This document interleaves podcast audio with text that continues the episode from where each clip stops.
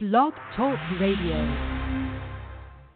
Welcome, welcome to episode 32 of the No Look Pass podcast presented to you by WRSPN.com. We want to thank you for tuning in. You could be listening to anything in the world, but you're here with us, and we appreciate that.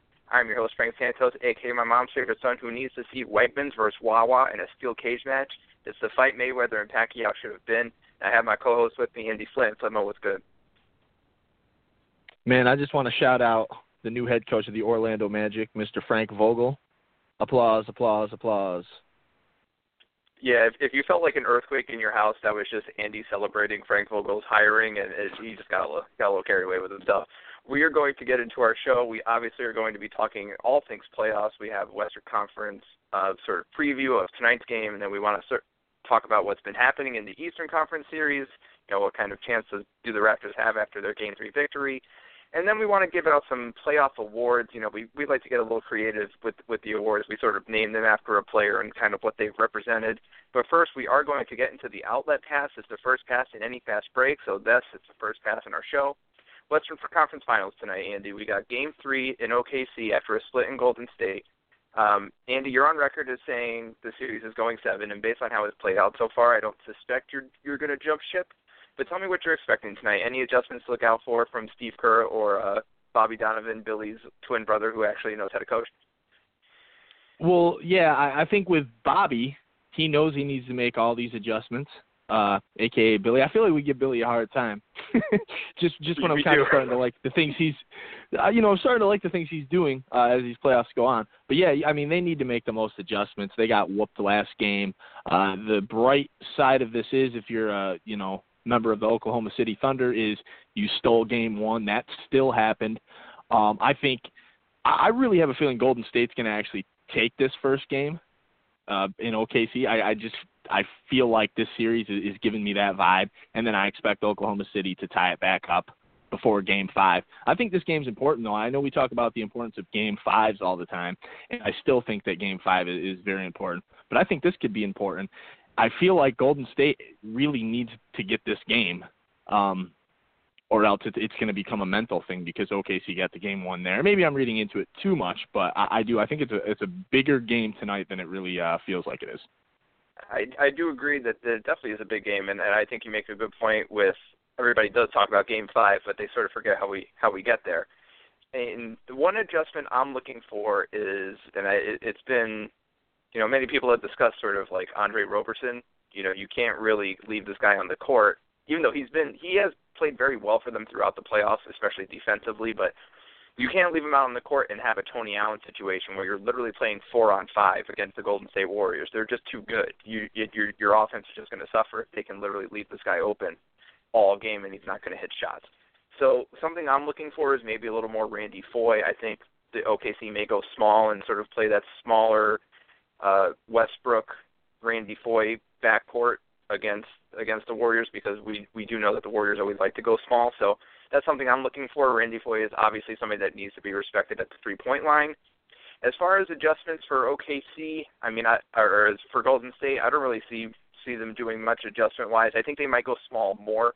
I think they they sort of saw saw how that works and I think we still haven't answered the question in this series, which is can you play the Kanter and Adams lineup against Golden State's small lineup, and how successfully can you play that lineup? So uh, that's one thing I'm looking for in this game, how that sort of storyline plays out, because I don't think we've seen it enough to, to sort of know the answer so far. And then obviously Roberson, I think, is going to maybe sitting on the bench a little bit more today, and maybe in place of a guy like Randy Foye, who has to be respected.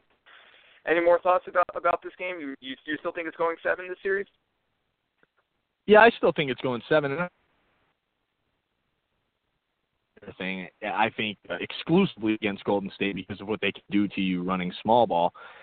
I think this that those guys on the court at the same time only work uh, depending on the flow of the game. I, I think go out and say, well, tonight I'm going to do it and I'm going to stick to it. You have to evolve as the game goes on, and it's a risky lineup. It's a lineup that can pay off. If Golden State's slacking off and they're missing and we've seen it happen. It does happen occasionally. I mean, it's like the rare unicorn, but they do have games to miss shots, and they start out slowly. And I think that's when you can kind of take advantage while they're missing shots. But I don't think it can be something you plan for ahead of time. I think you need to feel it out. That's that's interesting. I mean, I, I think it, it it is sort of like an identity thing. So I, I sort of disagree with you a little bit. I I do think you have to kind of take each game as it goes, like throughout the game. But I think pre-game you can sort of plan like, okay, we're going to try and kill them on the boards, and this is how we're going to do it. But I, I do respect what you're saying. I, I understand that like sometimes it might get away from you, and, and if Golden State is just hitting too many shots, then you might have to abandon it if if they're just like getting hot from three, and you know those big guys can't get out to defend that three-point shot might have to jump ship and, and sort of try and play their game. But yeah, we'll see. Um, here's a random stat I found though, um, and I want to ask you, sort of re- relating to this, of of the five eight over one seed upsets that we've had in, in NBA history, only two of them would have a bigger win loss differentiation than if OKC beats Golden State. So Golden State is 18 games better than OKC in the regular season. Only the Warriors over the Mavs in 2007 and the Nuggets over the Sonics in 1994 were bigger discrepancies than that as far as upsets go, uh, with the eight over one. So my question to you is, how big of an upset do you think it would be if OKC were to beat Golden State in, in the conference finals? I mean, do you think it compares to those? Because I mean, I would say that it doesn't, obviously, with the talent that OKC has, but it would be a pretty big upset, right?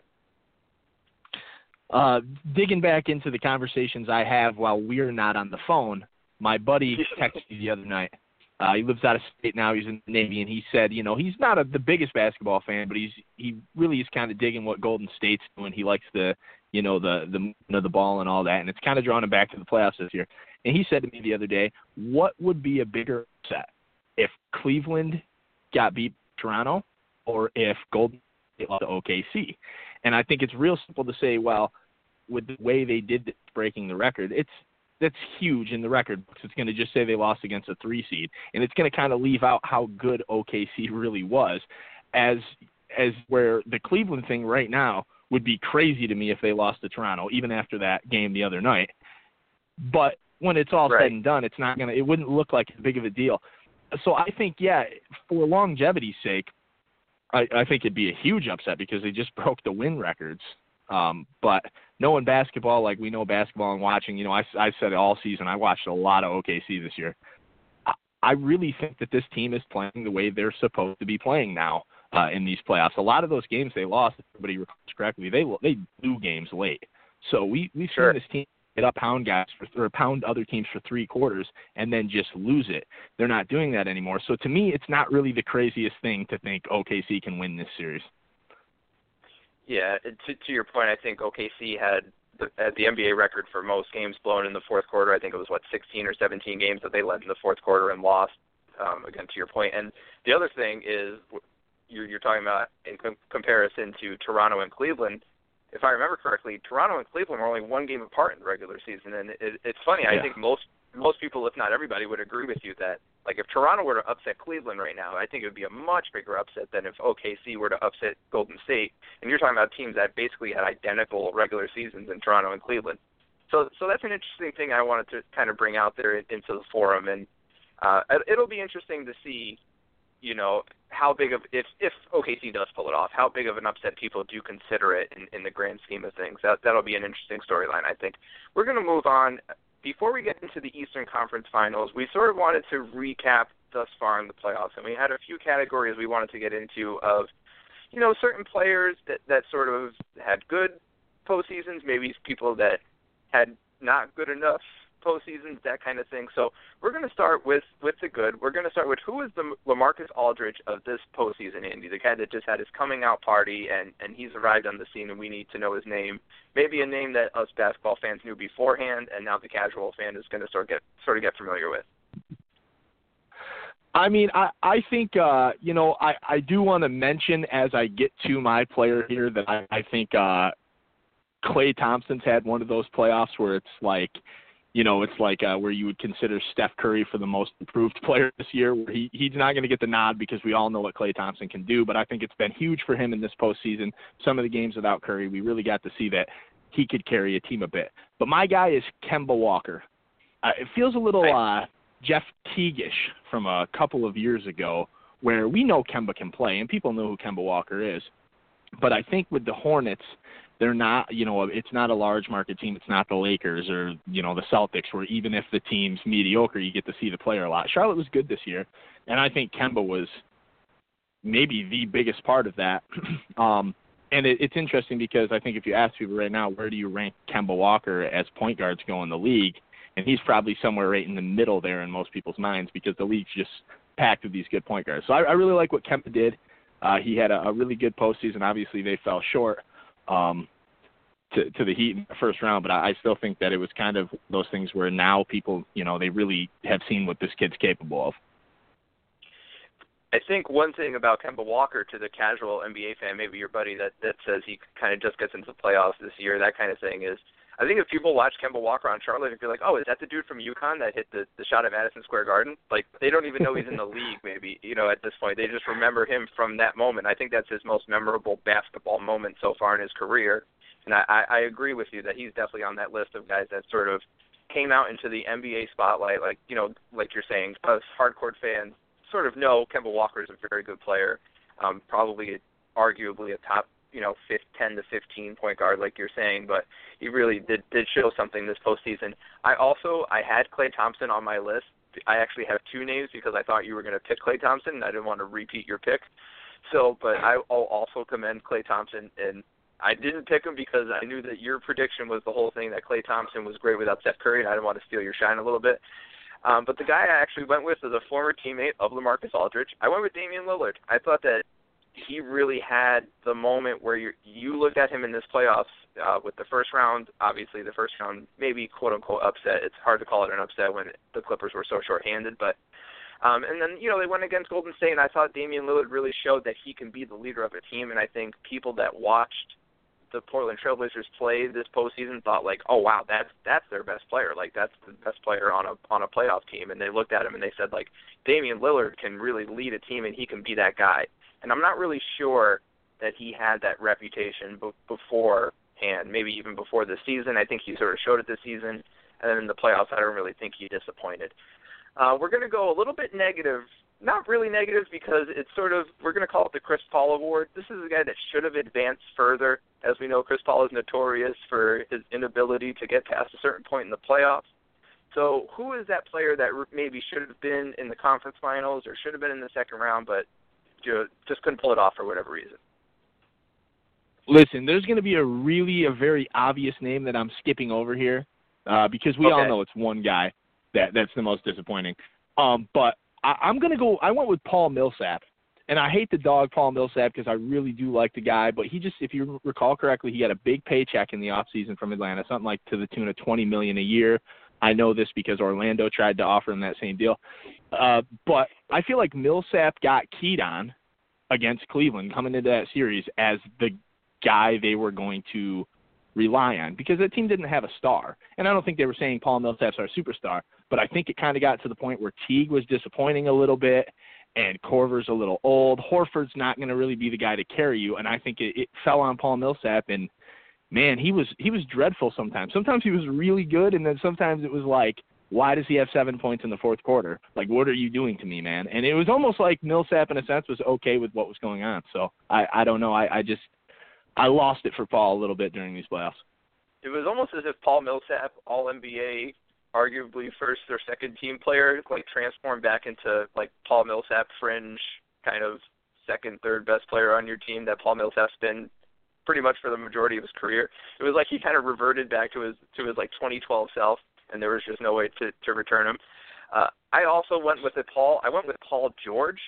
I really think, and I don't think it's any fault of his own, but I, I really think it, it matches the Chris Paul thing because he played well enough, maybe individually, to advance to the next round. I don't think anybody would combat that. Paul George had an incredible season. He had an incredible series, but he just sort of went up against a better team maybe just didn't have it in the exact moments that he needed to have it. I think the Pacers had a lot of opportunities to close out the Raptors in that in that series that ended up going seven. And I don't think you can make Paul George blameless in the fact that they weren't able to pull it off. You know, they they did have certain possessions that that really would have hampered the Raptors' chances to advance, and they really didn't capitalize. They were turnover prone, and I think at some point that does land on your star, at least partially.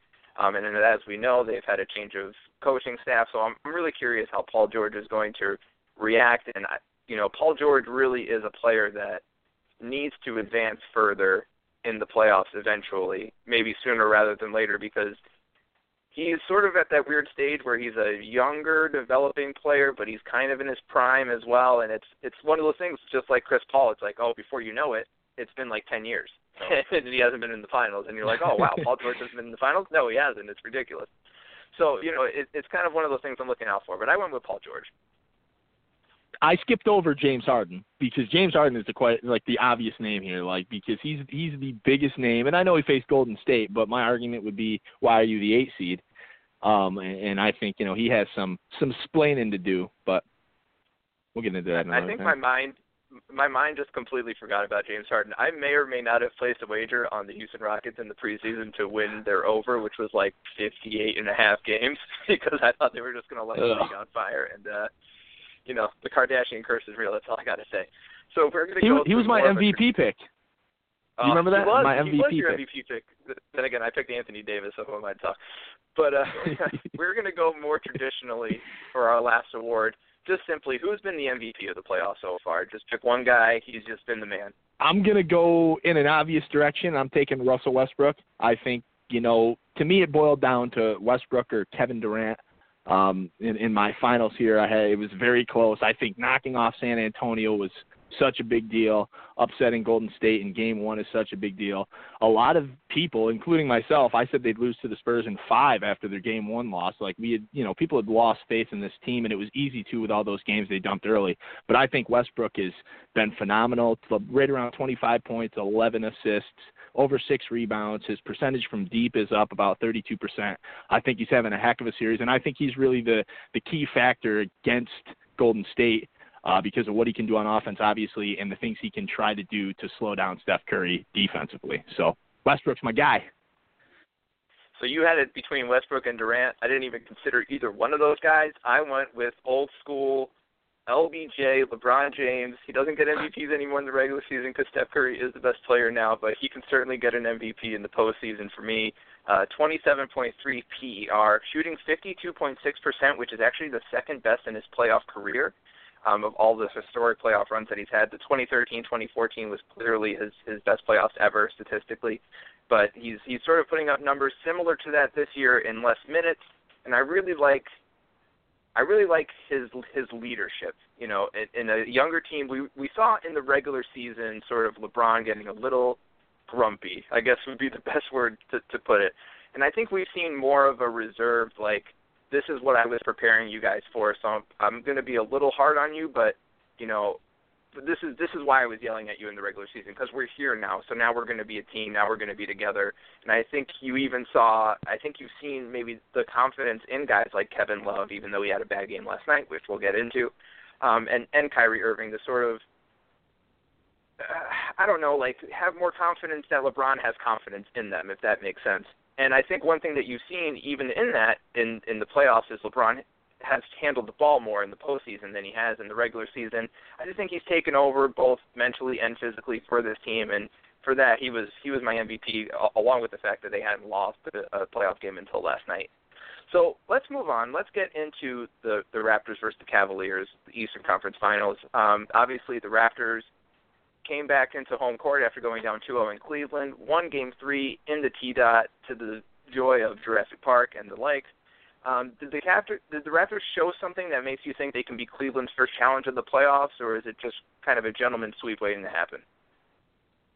No, yeah, I they they still haven't showed me anything. I mean, listen, Cleveland scored 84 points, and to me, I, I feel like that's a little misleading. I, it's a weird score to have. Um, you know, even and I think Toronto was definitely responsible for a lot of that.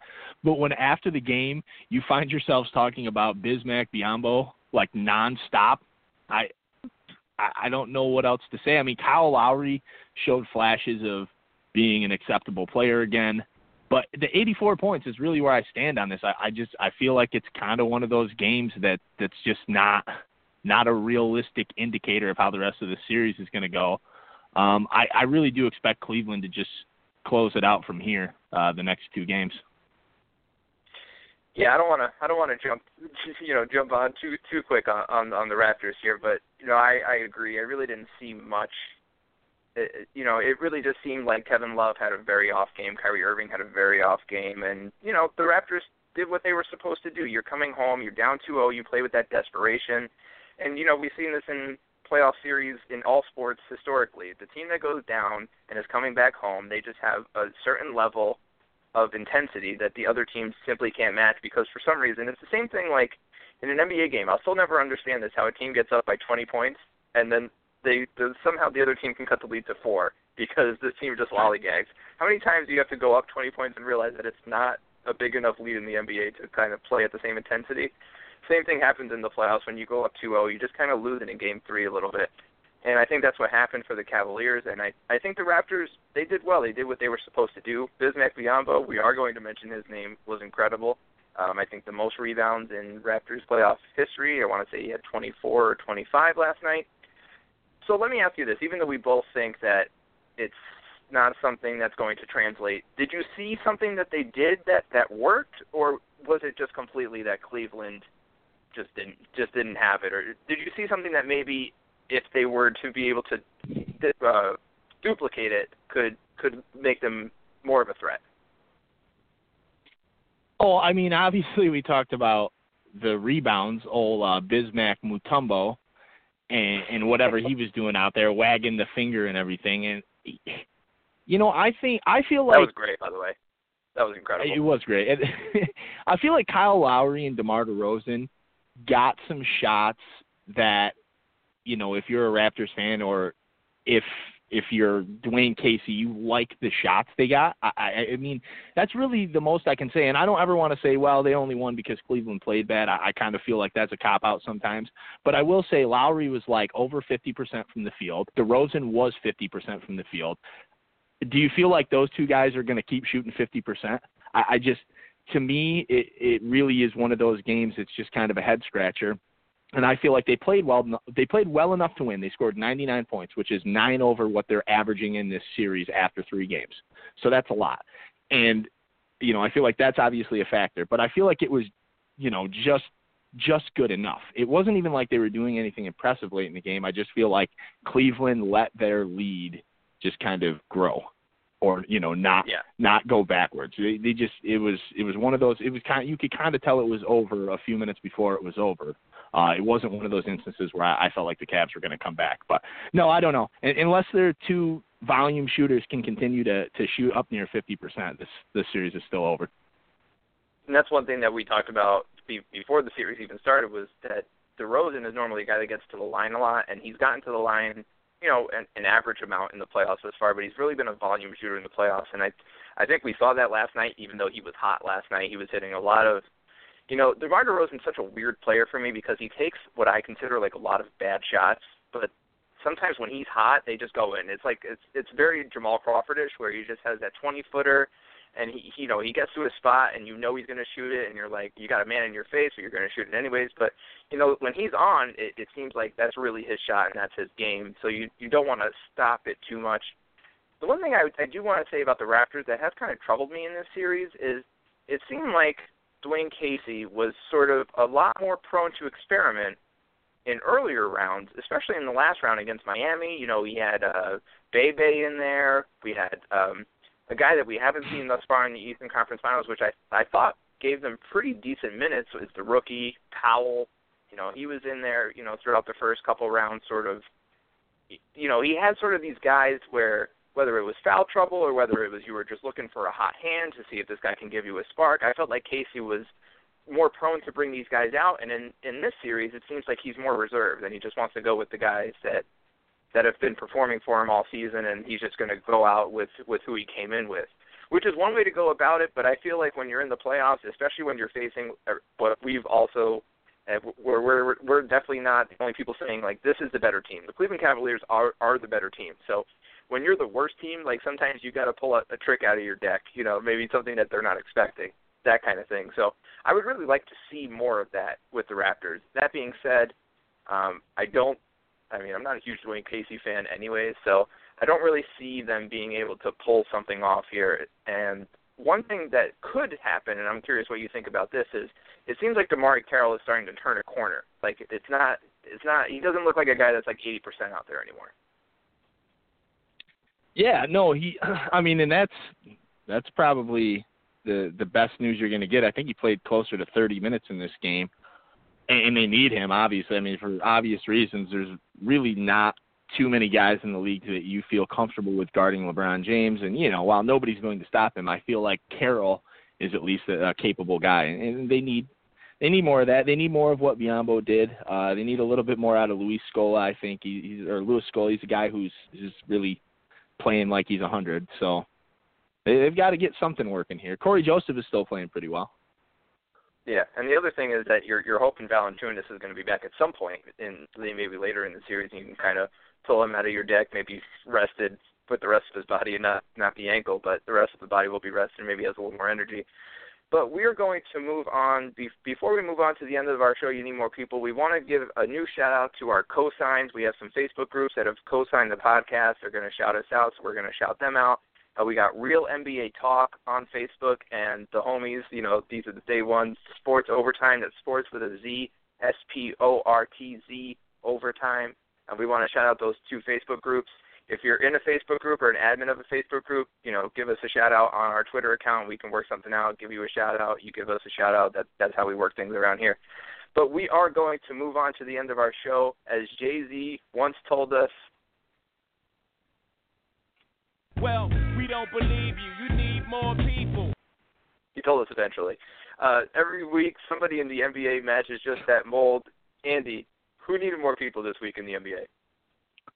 I'm going to shout out the Toronto Raptors security team up there at Jurassic Park. They didn't even recognize their own mascot, or at least that's what's being reported. Uh, DeMar DeRozan. I don't know how you could forget that mug, but he apparently was forgotten. They they didn't let it, they didn't want to let him in the arena because they didn't recognize him in his own arena. yo, yo, Raptor security. I, I just got a word. It's Yeah, all there, is- black and white, clear as crystal. You get nothing. You lose. Good day, sir. You just got to hold that L real quick. I am also going with a Raptor. I'm going with Jonas Valanciunas' agent. This is more of a futuristic. You need more people because I know you're going to walk into Masai's office this off season asking for 12 million a year, and all he's going to say is that your client couldn't outperform Bismack Biyombo this postseason. So listen, Well, It- we it's don't just believe ridiculous. you. You need more people. All right, Andy, we got a couple of extra minutes. What else do you want to talk about? Maybe give us give us like a Frank Vogel preview of the Orlando Magic. That that's what we should talk about for two more minutes. Gladly, I'll I'll oblige here. Um, you know, the the thing I think is I was pretty devastated when Scott Skiles just kind of stepped down and was like like a grumpy old uncle or something. I'm not right for this team anymore. And you know, I I liked what Skiles did. I liked things he brought to the table. I know there were some issues with the roster here, and I think this is where this this came from. I think there were some personnel player issues. But, you know, there was two coaches and I said it right away. Only two coaches available that anybody's talking about that I would have considered an up an upgrade to Scott Skiles, and that was uh, Mark Jackson and Frank Vogel was uh, honestly on the top of my list. I was ecstatic. I think attracting a coach like Vogel to me says that the Magic look ready to make the next step. I mean, they did win 10 games more than they won last season. Uh, and, and I feel like, you know, Vogel's not going to come into a situation. You're talking to a guy who has a pretty good record, one of 11 coaches since 2000 to make back to back conference uh, finals. Um, and I think he's the right player to, to turn young personnel around. And, and I feel like for, you know, a coach of that caliber, he, he's really come a long ways in the past five or six years. I I think for a coach of that caliber to step in and say, this is a team that I have interest in coaching, I think that says a lot about this young Magic core. Um, honestly, Aaron Gordon, a guy like that, uh, you know, you got Mario Hezonja, Victor Oladipo, these young guys, Nikola Vucevic. I, I think you know there are some alluring pieces there, and there's a lot of money to to play with in the off season. So I think it's kind of a win-win. I'm excited. That that was perfect. I think any the, the three Orlando Magic fans that listen to this podcast are going to be ecstatic about the last two minutes of the show. We're we're the only podcast that can end a conference finals podcast with Orlando Magic talk. And I also want to throw in that I watched the Kenny Atkinson press conference the other day, just on my own time because that that's what I do. I'm that kind of net fan. Kenny Atkinson, player development guy, going to be great for the Nets. But that is the end of our show for this week. Join us next week as we continue our journey around the NBA. Make sure to follow the podcast on Twitter at NLP Podcast to watch us live tweet Allen Iverson memories. You know we're going to do it. We will close as we always do with the great philosopher Jason Chocolate Williams, who once probably thought Basketball is a lot like last call at the bar. Sometimes better to pass without looking. And with that, we bid you good night.